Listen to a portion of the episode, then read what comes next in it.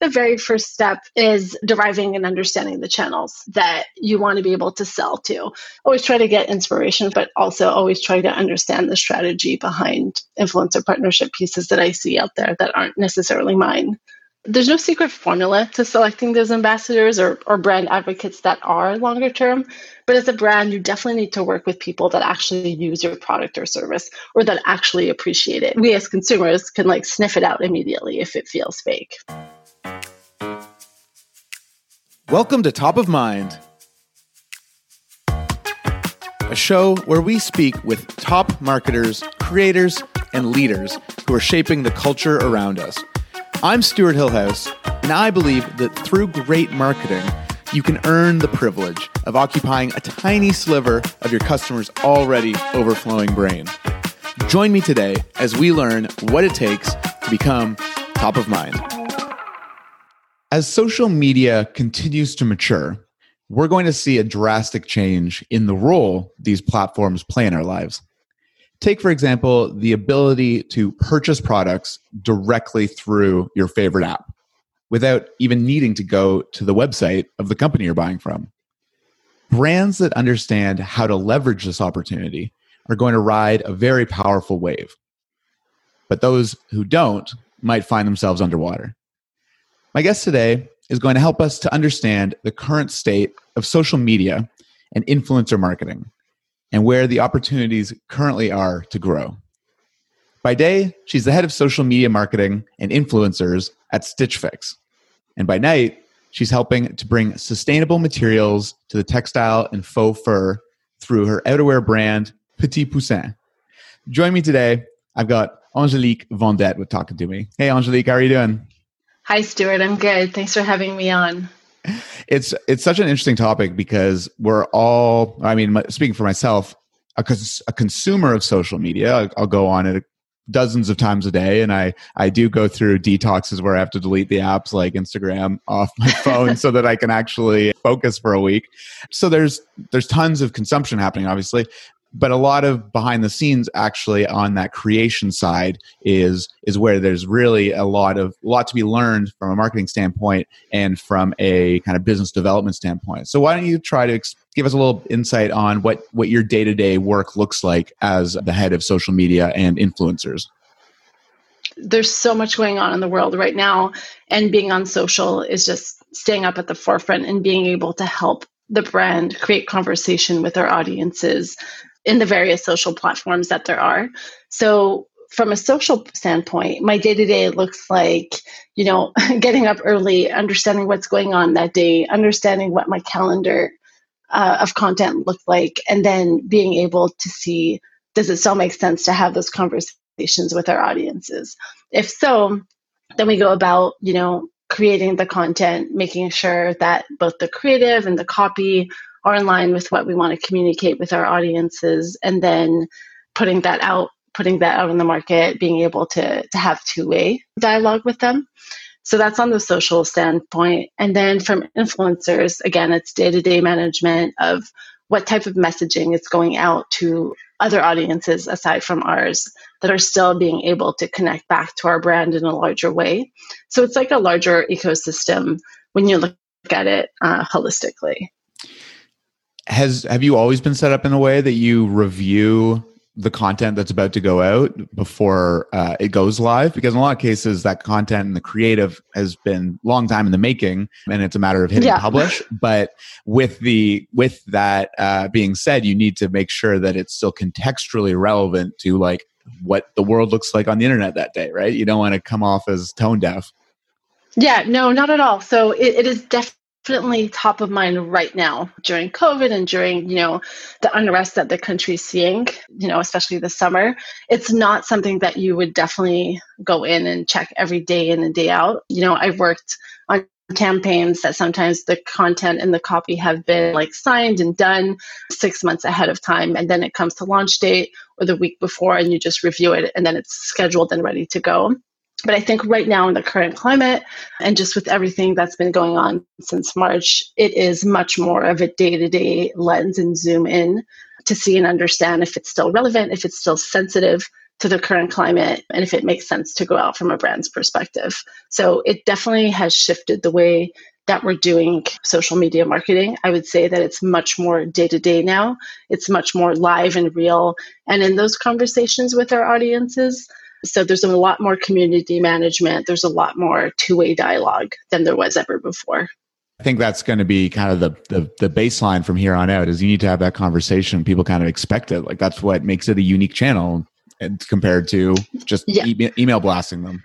Yeah, exactly. It's it's a place where you know people are on their phones day in and day out. Mobile is such is a place where you know they're they're interacting with us on social. They're in their beds at the end of the night. They're starting off in the morning tapping in through social.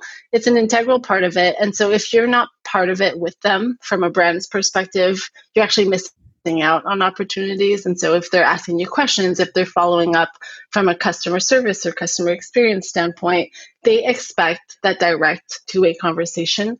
And brands that aren't able to, you know, live up to that or or be able to hop in and have that two-way dialogue are going to be missing out because the expectations are definitely there. It's a quick turn type of platform, and it's a platform where there's just great opportunities to speak one-on-one with your audiences almost at mass. So the social side of your work is really about the brand messaging and putting out the campaigns and the topics that that you want to be known for. But then the the other side of it now is you have uh, a network of of influence marketing that you now have to coordinate as well. Can you can you explain what a relationship between a brand and an influencer. And maybe if you want to take a, a, moment to also define what you what you see as a as an as an influencer is if that's even the title that you like to to call the people you work with. Yeah. Yeah of course. I love starting here because you can't really speak to overall social media marketing strategy without including your influencer marketing approach. The amplification stream that's definitely most native to those channels I think it's fine to to reference them as influencers right now, but you'll see as I go through this that I do, you know, see it almost as a three pronged approach working with them. And sometimes they'll lean more closely into celebrity versus content creation or influencer. Okay. Yeah. So I think in order to explain the kind of relationships a brand can have with an influencer, we actually need to first and foremost debunk the misconception that influencers are only used in a one and done transactional capacity. So I'm air quoting now, and it's like to sell a brand's product on their channel. That's definitely the way that, you know, us as consumers often see it. We think it's one and done. We think that it's not genuine. But of course, there's more to that relationship than just kind of like put it on your page and talk about me and here's money. So that first kind of relationship is the one that people think about the most in influencer marketing. It's predominant, it's transactional. It's not only used to sell the product at a high volume, but also, you know, used to expand a brand's reach and to build like notoriety and even make a splashy launch in market when partnering with influential personas or celebrities. So we'd equate to that in marketing something along the lines of a traditional endorsement deal. And in all honesty, Stu, that type of relationship gets a bad rep. As a marketer, I'd also argue that it's a short term strategy that in the long term will cost you more. So, a good example of that kind of first type of relationship are things like the skinny tea or even the hair growth gummy bear influencer ads that were everywhere on Instagram and Facebook a few years ago. So, that's the first type of relationship a brand can have with an influencer. Now, there's two other main types of relationships a brand can have with an influencer, and that's actually focused on brand building and creating longer term advocacy for your audience and theirs. The first would be building long term brand ambassadors or advocates, as I like to call them, for your brand. These types of relationships sometimes entail year long or multi year contracts where influencers consistently and naturally weave in your brand as part of the regularly scheduled content calendar not only does your brand's audience become familiar with this group of ambassadors, but there's also been consumer studies and reports that show that us as consumers, you know, you and I, we trust endorsement deals to be much more genuine if it's consistently messaged over a longer period of time. So it's definitely a case of slow and steady wins the long term race here with that type of relationship.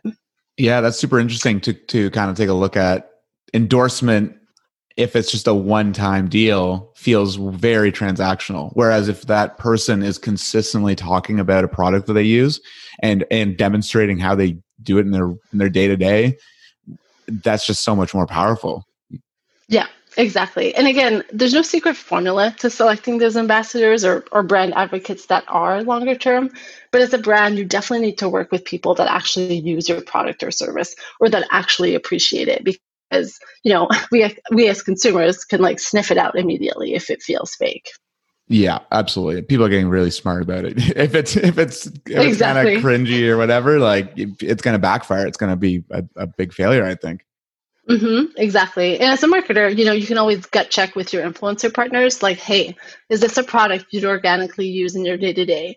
Or even check in with them and see if this type of product or service is aligned with their audience's interests or their own interests for that matter. Mm-hmm. So it's just a question of checking in. And, you know, at the end of the day, we're all people. And I think, you know, finding that genuine connection or that genuine interest, like, should be at the forefront of everything that you're doing. How do you go about designing an influencer campaign? Do you do you start with the the person, the the content creator or the celebrity or whoever you're going to work with? Do you, do you handpick them and then build a campaign around it, or do you understand what the messaging is first and then you go and find the people to fulfill those roles? How do you design that? Yeah, so I definitely designed the campaign first. So what are my objectives, my goals, my OKRs, and that will help determine like how I start to build my influencer marketing campaign. If for instance, I'm looking to expand reach, then you know, some sort of relationship where we build like a mini long-term like 3-month plan might make more sense. But if my OKRs are tied to being able to act quickly on a product launch, create imagery or video assets or you know boomerang assets that feel native to the platforms and that are part of you know humanizing the product or service i might work with influencers in more so of a content creation capacity. So it really depends on what my objectives are. I think as you're leaning into go it will be part of a larger like what are your what is your larger social strategy and goals here? If you need to be able to activate on something that's trending and you don't have the capacity in house to you know roll on a hashtag challenge or you know anything like that but you want to participate in the conversation online working with influencers might be your best bet here from a content creation standpoint. If on the other hand, you've launched a product, you want to expand your reach, you want to be able to get notoriety through their channels and build brand awareness through their channels with their audience that isn't necessarily following you. That might be your best bet in, in order to get more sales. So it really depends on what your your overarching needs are and you mentioned there which was which is new to me in kind of understanding what a role an influencer can have but there's the reach they can give you by you using like kind of renting their audience from them for a, a post or a season or whatever however you do it but they they have yeah. earned trust with their audience and they probably have uh, a decent size but then there's also that content side that you started mentioning where they're actually acting as like your media team that can put together photo shoots for the way faster and way cheaper than you would ever be able to do. And it's way more natural because you're not hiring models and you're not using studio lighting. It's just like real people taking pictures with their iphones. Yeah. and that does that do, do those images way different than kind of like a very manicured photo shoot? Well they're definitely native to platforms right? And they feel social first. And us as you know consumers were able to see that. We're able to see whether it was, you know, shot in studio with perfect lighting and it's been photoshopped versus someone hopping on their phone and creating a quick TikTok for you or editing it really quickly within native app features, but that you know has had to be filmed live it's it's an interesting approach and relationship to influencer marketing and it's never rang more true now. So especially in like covid-19 where studios are closed and where we're all working from home like you mentioned brands can partner with influencers for content creation and that's a way for them to be able to again heading back to what we were talking about earlier you know lean into that two-way dialogue lean into day-to-day conversations that have been popping up, you know, left, right, and center. and you're able to to be able to to converse with your audience not only via their content and their channels but then also have it on yours mm-hmm. so it's an interesting approach that that does definitely feel current and quick turn for sure when you're first approaching a influencer to work on a campaign together you've never worked together before what are some questions that you've found to really help you to, to unearth whether this is someone you want to be doing business with or that their channel aligns with the the the, the campaign you're trying to put together? Yeah, I think even before engaging with them, there's a bit of homework to be done on the okay. brand side. Yeah, let's hear about that. You know, so like just understanding, like when you go to their channels and you see uh, and understand, you know, what type of audience they have and what type of content they put out and what their brand platform is all about. The homework lies in kind of working with some of your software and tools to be able to understand their actual engagement rates. You know, the type of resonance that it has with their audience, if, if it's positive or negative or neutral sentiment. So, so of, it's just, are there any specific tools that you like to use? You know, there's there's a bunch out there and not necessarily like pinpoint one or the other, but there's there's some great just listening tools that you can use, whether it's like Sprout Social or Sprinklr or even Social First Studio. So yeah, there's there's a bunch of tools that are available to brands and then even smaller brands to be able to see what's actual genuine, what's genuine engagement on an influencer's page.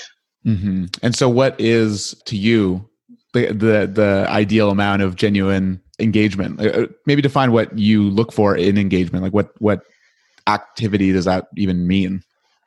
Yeah so you know there's been a lot of controversy in influencer marketing over the last few years where it's been easy for influencers to kind of game the system in the sense that you know being able to buy following, being able to buy comments, being able to join what you would call an engagement pod where you know there's a group of influencers that are dming each other and messaging each other and as soon as their post goes up they almost like bots have comments jump in on behalf of them.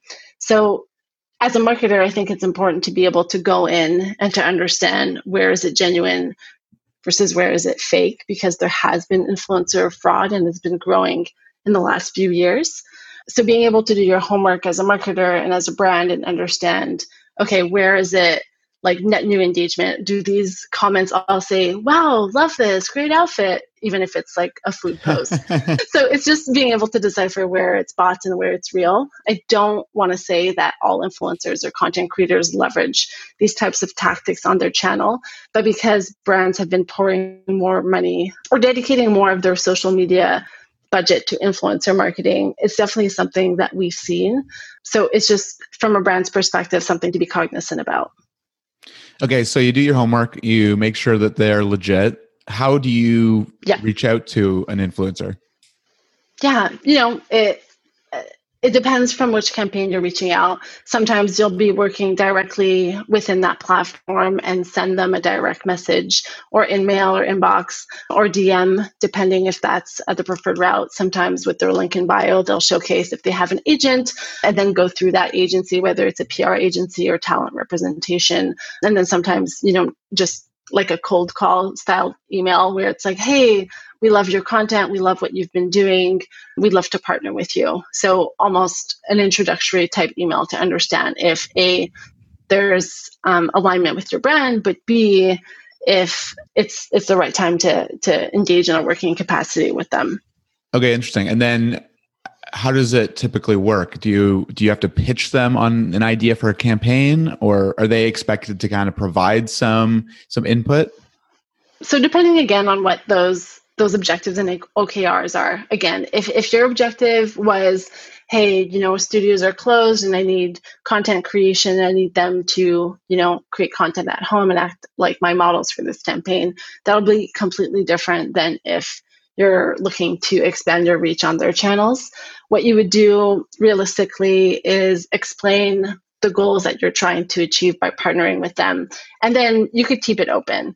If it's general brand awareness, I definitely always prefer to go the route of longer term relationship building and look at them as potential longer term brand ambassadors. So I would want their their input. I would want to say, hey, I'm trying to showcase this new product, or I'm trying to help audiences understand the value prop or value add that my service has. How do you think your audience would resonate with this? What type of messaging do you think would make sense for you and your audience that would feel genuine and real? Or is there a moment that you're going through in your life right now where you feel like this service or product could naturally fit in or weave in? If so, we'd love to include that as part of your already planned content calendar. What would that look like? So there are various approaches. There are brands that, you know, send out concrete briefs that are pre-written and are almost like copy paste and you can you can look at examples of like recently in the luxury space like Dior when they've launched the new handbag it's it's almost as though all the influencers launch at the same time with the same pose showcasing the handbag in the same way so you can tell you know from a brand marketing perspective that those briefs went in with like definite bullet points on what needed to get done and captured and then they were paid a one and done type deal and fee. There's other brands on the other hand that that will work and have the content streamed in more natively so it's not necessarily timed at the time of a product launch or you know something new coming out it'll just be general overall brand awareness where content on the influencer pages are pulsed out at a regular cadence that makes sense not only for their feeds but also for the brand's feed so yeah, it's just interesting to see. And from as a marketer who's also always on social media, I almost always go in and, and think back, okay, I see this piece of content. How was it kicked off? It must have been kicked off this way based on five other people doing it the same, or it must have been kicked off in this way, or really well done because this is new and I haven't seen it yet. So always try to get inspiration from it, but also always try to understand the strategy behind influencer partnership pieces that I see out there that aren't necessarily mine. Yeah. Yeah. It's super interesting too because it's no longer or I mean, people are getting creative with it because you, you the way you described it is very open ended. It can it's it's like any professional relationship. Like you can you can put it in in writing that this is the only way we're going to work, or it can be loosey goosey and kind of evolve over time but even the way in which they promote other products in partnership. Like I've been seeing yeah. some YouTube channels where the it's like a company will sponsor a Tesla giveaway or something, but it's not mm-hmm. even like it's brought up as a, a sponsored thing. It was like it's more along the lines of this brand helped this activity happen even though it's not yeah. related to the to the product at all. And I know it's different than kind of the brand awareness we were going with, but that reach and it's it's it's it just feels native to the platform. It's not like a big glaring banner being like this is sponsored by this company. Exactly. It's like, oh, the good people at this company helped make this video possible. And so it's almost like they're incorporating that company into the story of this like individual who's just making a go on the internet, right? Yeah, exactly. And I think that's that's an interesting approach to it too, where it's just aligning, you know, sometimes it could be about aligning on brand values. It could be, you know, as granular or as in line with the, with the company's brand values, or it could be, you know, much more like of an ideology where okay, we're all about innovation and entrepreneurship, and so all all content creators that have anything in that space we'd like to touch and sponsor. So it's just keeping the brand's brand, brand values top of mind as opposed to necessarily showcasing that product or service, which is definitely a great route to go because you are building brand advocacy with audiences in the long term. Because eventually they'll connect and be like, hey, okay, they're always promoting entrepreneurship and innovation, even if they are like for example, selling a car, selling a beverage, or an accounting service, or you know whatever it may be, you just in the end correlate that brand to innovation and entrepreneurship, and then those types of audiences who relate to that those values are able to say, yeah, that feels like it's a brand or product service that's right for me because I share those values as well. Mm-hmm. Angelique, what does the the the deal look like? Is is it a is it always a monetary exchange or is it a, an audience exchange? How I think there's I just don't know at all because uh, I've never uh, hired an influencer or been an influencer myself. Like what what kind of benefits can the influencer expect, and then depending on like what the outcome the brand was trying to set for them. Yeah. So, you know, I'll speak to what I believe really strongly in, but then what also exists in the market. I think as myself as a marketer, I really do believe in compensation, monetary compensation and exchange. It takes a lot of time for influencers to plan their content, to produce their content, to photograph, video, edit, and package up in the right spec dimensions that a brand needs. So I do believe in paying them monetarily, and that exchange should there should be a, a money exchange in there. So that's the approach that I take with working with influencers because I understand the value of their time and I understand the value of their platforms. Speaking generally in the market, though, and not necessarily a shared viewpoint that I have, there are certain brands that do believe in working with influencers in an exchange capacity. So it'll be like, hey, I'd love to have you create this video tutorial and exchange. I'll post it on my platforms, and we have, you know, you know, let's say a dozen million followers, and you, who's a small content creator or influencer and only have 30,000 followers, you know, you benefit from being on my platform. So in exchange of you creating this, I will post this. That's definitely one approach that that that we see in the market and that's still prevalent today. Another approach is just in exchange for product, you'll do this and that happens that's very frequent in the fashion and beauty industry, you know, especially in the fast fashion industry where you would give like multiple influencers the same, you know, let's say t-shirt, pair of jeans, and handbag, and in exchange for those three items, they would post on their feeds, and you could potentially repost on yours. Again, it's not a viewpoint that I share, but it is still prevalent, especially for smaller content creators that are, you know, either nano or micro content creators just trying to to grow their pages and make it. Unfortunately, it's yeah, it's still prevalent and it's something that that brands tend to look at because they don't consider, you know, smaller influencers as influential. So yeah, mm. so so those are three types of ways that content creators and influencers are are paid right now. Well, I guess it's also tricky too if if the outcome you're trying to create is like inevitably you want that per the the consumer to see that be influenced, as the name suggests, into purchasing mm-hmm. it at some point. But before it used to be kind of complicated. It was like, use my code at this website. And then that was how that influencer was attributed to getting that sale, like making that sale happen. And it, but it, but that's another step. Like it's laggy. There's, there's tons of parts and areas where that, that the genuine value that that creator created can get lost. But yeah. now uh, we're starting to see a lot more. I've heard it described as social commerce, where brand the platforms themselves, Facebook in particular, are now allowing for in-app purchasing and allowing the that post to kind of be almost like a point of sale where now that you can just buy it straight from an influencer's native picture.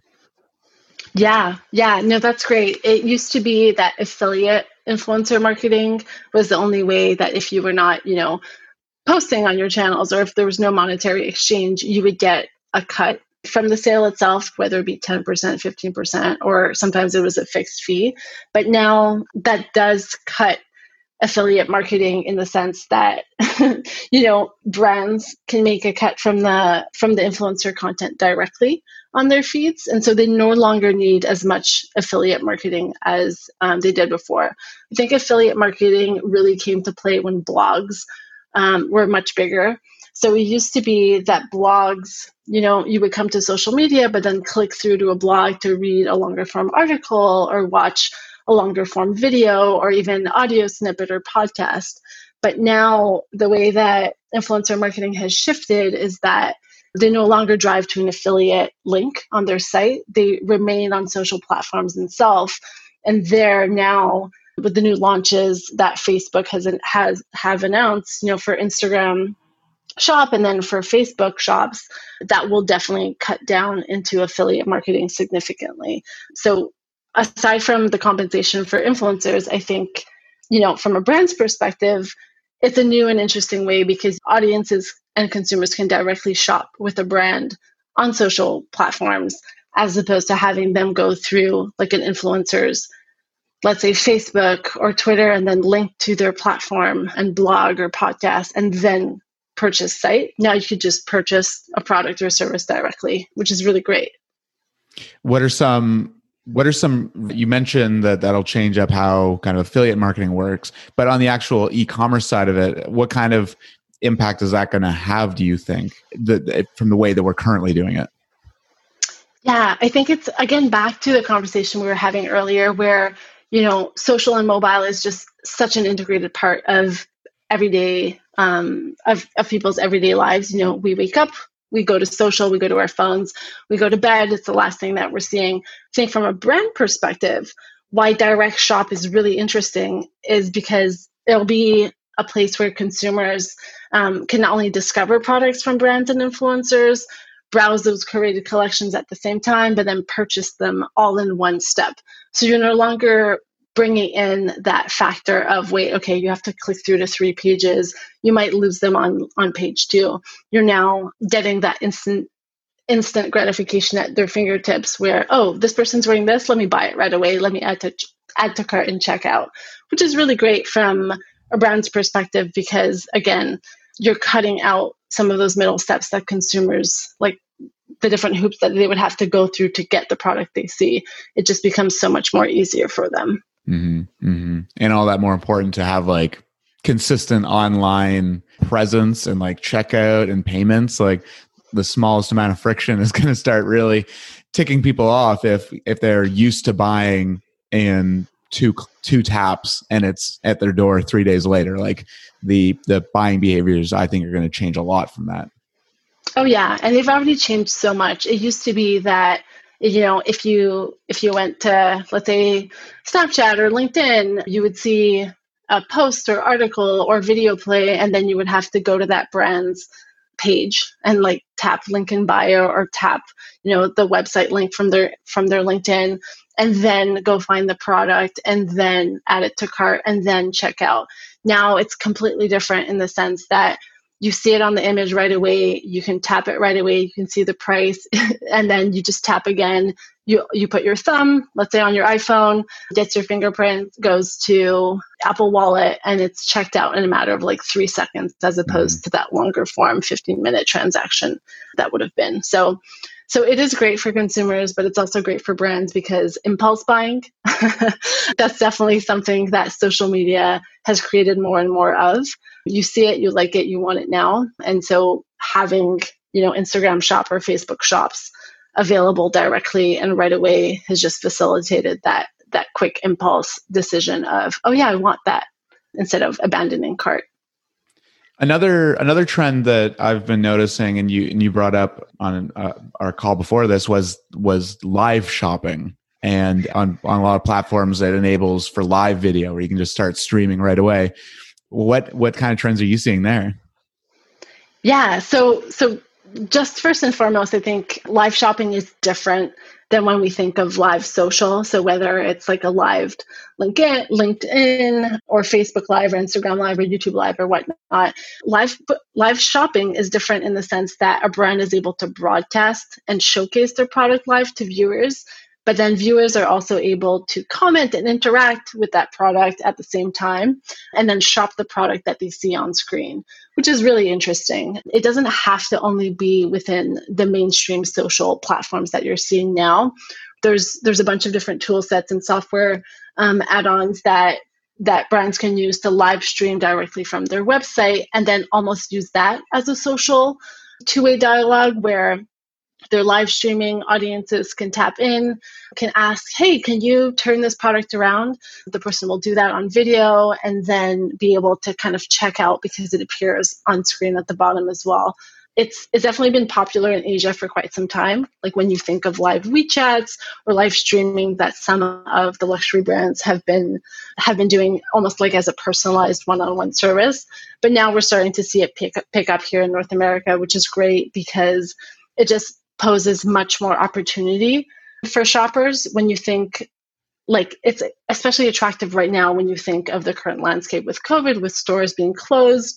There are still consumers and people who are used to the shopping experience in person who have questions who want to almost feel and touch it with their hands. Although you can't do that with live you can ask someone else to do it and you can see the way again back to clothing how materials fold or how they change or if you're selling a car hey can you open that door? What happens if you press this button? Mm. or if you're you know a cream or product like how how it applies and and whatnot. So it, it's opening up this opportunity that existing e-commerce wasn't giving to shoppers that gives them an experience um, that feels like in-person shopping but at the same time they're able to stay in the safety of their own home in the current climate it, it feels a lot like digitizing kind of the best store clerk experience you've ever had you know when you like go go to buy clothes and they'll like ask you how it's going and see how it fits and they'll go get you different sizes and they they, they know all the buttons to push. It's almost like but that but they can replicate that at a one to many scale. So now you only need one really good store clerk to be doing your lives. And the exactly. kind of beauty of it is too is it's just like it's it's free to reproduce. So that live session that will also have tons of user feedback where you've got all these questions coming through. And that will just kind of act as a jumping off point for your content then because you'd have all these questions just a backlog of how people are thinking about your product. And i, I kind of see that as a very interesting content engine that a lot of brands could use as well. Oh yeah definitely. I see it as as personalization to mass you know where it was personalized one-on-one especially back to like those wechat examples that that are prevalent in asia now it's personalization but at mass multiple people can ask questions at the same time. If someone else has asked it, you don't have to ask it again. And then the beauty of this is that the content exists. So not only does that live stream, you're able to keep it and have it archived and have people go back to it. Let's say you're launching it for a product launch and want to have it live and, and you know speak to, to multiple product features and whatnot.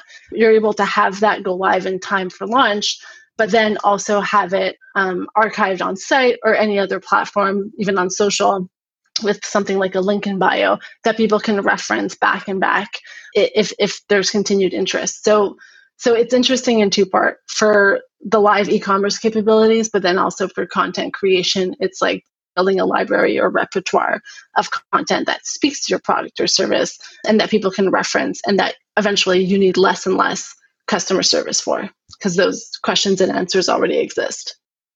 All right, Angelique, I want to get very, I want to get tactical here for a sec because I've never done an influencer campaign. And so you've given me a really good idea of like what the baseline things I should be thinking about.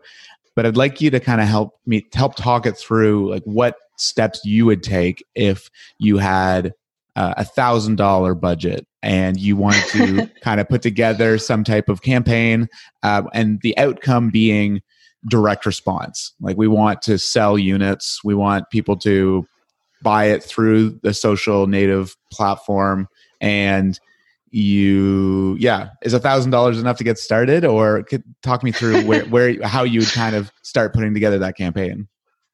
You know i'm always up for a challenge. A thousand dollars is not a lot okay. to start a marketing campaign especially for direct response but definitely can be done. I think where you would start knowing that you said the objectives were direct response and direct purchase like how do you go about spending those that 1k i think the very first step is deriving and understanding the channels that that you want to be able to sell to so even before I spend any of that money, understanding that my objectives are sale, I would probably go to platforms where that direct shop functionality exists. So whether it's Facebook shops and I want to have it directly on my product page, or even with with Instagram shops where I could have influencers sell on behalf of me and or have direct, you know, tap through to shop on my own site. So once I have my platform selected, I would go about determining if there's enough brand awareness on my own pages to be able to help showcase and and bring that product to life for sale on my pages. And if i need expanded reach would work with influencers and or content creators in a capacity to build that content for me. So in the current landscape you know a thousand dollars i might work with content creators or influencers that don't necessarily have a large reach that might still be very much so micro or nano influencers that have very small following but that has a very active niche engagement. So I would go back, look at those engagement rates, like I was telling you about, understand if it's genuine engagement and what that looks like. And so even working with with with content creators that let's say only have 300 people in their following but knowing that those 300 people are highly highly engaged and highly interested in my product i would go about and contracting a partnership with them. It could be directly for them to do you know for that dollar amount probably something along the lines of of an instagram story. That would only live for 24 hours but at the same time would have like direct click through the site or swipe up the site and or something in feed like a post in feed where they could shop directly from the instagram from the instagram page mm-hmm. so so yeah i would probably take the approach of of scrappy of scrappiness to get us where we need to go but so yeah. it would be a, a, a story and a in feed post is is would that thousand dollars only go towards one influencer or would i be able to get a couple for that amount no, it really depends. You could probably get a couple for that amount if they had, you know, like I said, only 100, 200 or 300 followers. Again, it's not the qual the quantity of the following that matters, but the quality. So if mm-hmm. you know that you have 300 really, really engaged folks that want, that are in the market to buy the car, that have put their names down to buy the car, that are following the social channel because it's niche, like it could be a Facebook group, it's niche to, yeah, we've put our name, we're on the waiting list. As soon as my waiting list becomes available to product shop, I would go to them directly first with that thousand dollars and say, hey, you've already raised your hand. I know where you're at in the funnel in terms of being a consumer. You're you're at this point of of conversion. So let me create a piece of content that announces the fact that you can now shop with with one of those micro or nano influencers and then put that out. So mm. so again, it's it's not we're not reaching mass mass scale or mass awareness here I think for a thousand dollars you'd be able to get a few content creators on board. Mm-hmm. But at the same time, because even a thousand dollars in house for content creation won't won't get you far. So I would definitely right. have to outsource it. Yeah. Yeah, for yeah. sure. And then what kind of call to action have you seen work? Is it is it directly just saying, here's a deal, take it or leave it? Is it more nuanced than that, depending on what what platform and kind of the product you're selling? Yeah, definitely more nuanced than that. You know, I've actually never been in the the mass um, retail space. I've always dabbled much more in the luxury space, and so that deal, take it or leave it, or discount, has not something has not been something that you know I love activating as a first point. I think being able to have call to actions that are tailored to where audiences are and their funnel are important.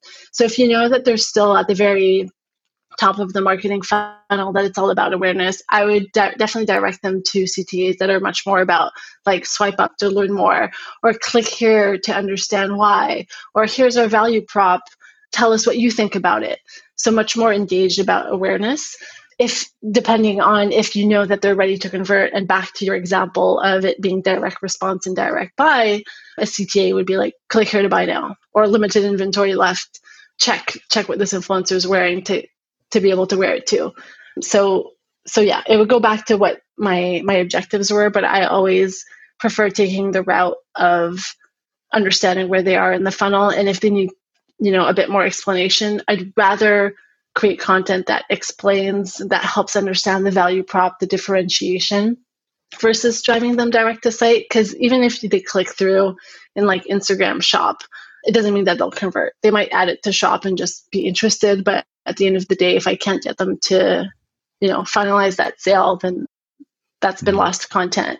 One one way of reframing call to actions that I heard recently that I really like is to reframe it as call to benefit. So just in your copy, it's the same, it still goes to the same page and and whatever, but it's really just in the copy is you're just telling that like make your button copy be the benefit. So instead of saying download free PDF, it would actually be start making money now. And that'd be like the button. Yeah, and, I love that. and I just think that makes so much more sense because you're just you're kind of trying to get them to to to they want that benefit. So your button should just say, here's the benefit, but you have to click here to get it. Yeah, yeah, I like that a lot too. I'm always weary of like the clickbait stuff where it's like, click here to make more money. So I'd yeah, have to that was understand. Probably the like, cheesiest example I could have given. no, no, no. But like, I, I totally get what you're saying. I think it definitely is a matter of who you're speaking to. Because again, back to the audiences, if I'm like speaking to a mass retailer and that discount, I know that the audience is heavily interested in that discount. I'd be like, click here to save 50%. But yeah. if you're going to more like more of a niche audience who, you know, they value brand values much more than the cost of an item and want to pay a bit more knowing that it's been, you know, ethically sourced or organic or designed by you know an expert artisan your cta would be different because it'd be it'd be much more about not showing the value but showing mm-hmm. like why it's unique or why it's special so yeah yeah i i like that approach though it's it's it's good to see it that way mm-hmm. All right, Angelique. Last question I got for you. What are some brands or some creators that you are finding a lot of inspiration from? Yeah, I think you know right now from from a brand perspective, just who's doing it really well with with live shopping. I think I'd have to say you know retailers like Moda Operandi who have really jumped in on testing out live functionalities, not only on their social channels but also direct on website. When I look at content creators, though, right now, you know, I think with everything that's been going on with COVID and then the Black Lives Matter movement, it's it's just been important to partner with brands and content creators who align with our values. So from a content creator standpoint, I think it's content creators that have leaned much more into using their platform for good, into using their platforms for education as opposed to using it for like just to, to sell product. So I think of co- content creators like Christy Rutherford and Daniel Prescott, um, who are really at the forefront of like the Black Matter, the Black Lives Matter movement, but then also brands who are able to speak to you know the current climate and showcase what their values are too, like what we're doing at Stitch Fix.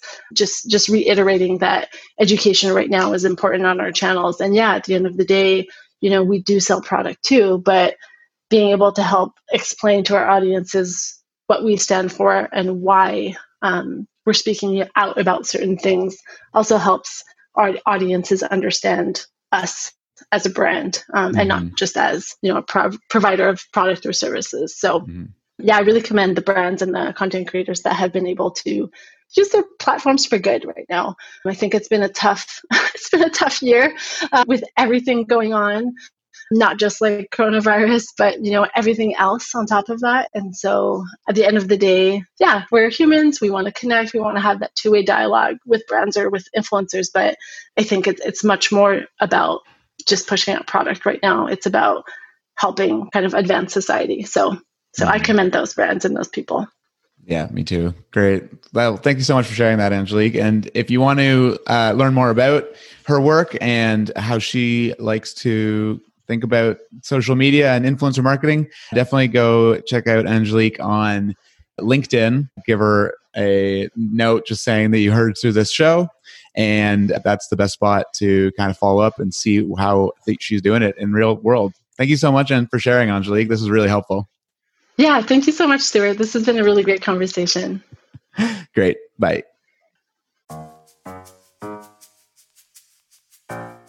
If you enjoyed anything that you just heard, you're going to absolutely love what I'm about to tell you.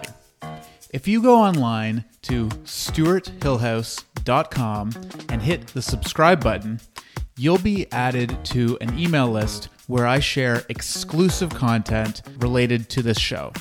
This is where I'm going to share my key takeaways from each episode, including my highlights, top of mind takeaways, and next steps that you can do to put this advice to action. I also share some real life breakdowns of marketing campaigns that I'm seeing around and how I'm using it in my work. So head on over to stuarthillhouse.com and hit the subscribe button to get your first email. Looking forward to seeing you there.